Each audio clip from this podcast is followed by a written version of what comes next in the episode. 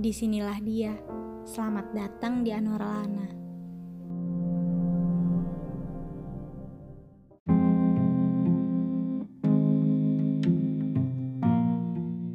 Gak gampang buat memulai sesuatu. Ada pertimbangan, ada ketakutan. Tapi pasti juga penasaran, gak sabaran, kesenengan, atau mungkin ada sedikit rasa bangga. Gak tahu deh. Yang jelas kalau nggak dicoba, kita nggak bakal tahu kan gimana ujungnya.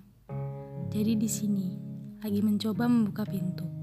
Bisa jadi ini memang rumah, atau bisa jadi ternyata kita di sini cuma tamu. Buat yang lain gak usah buru-buru. Semua punya waktu.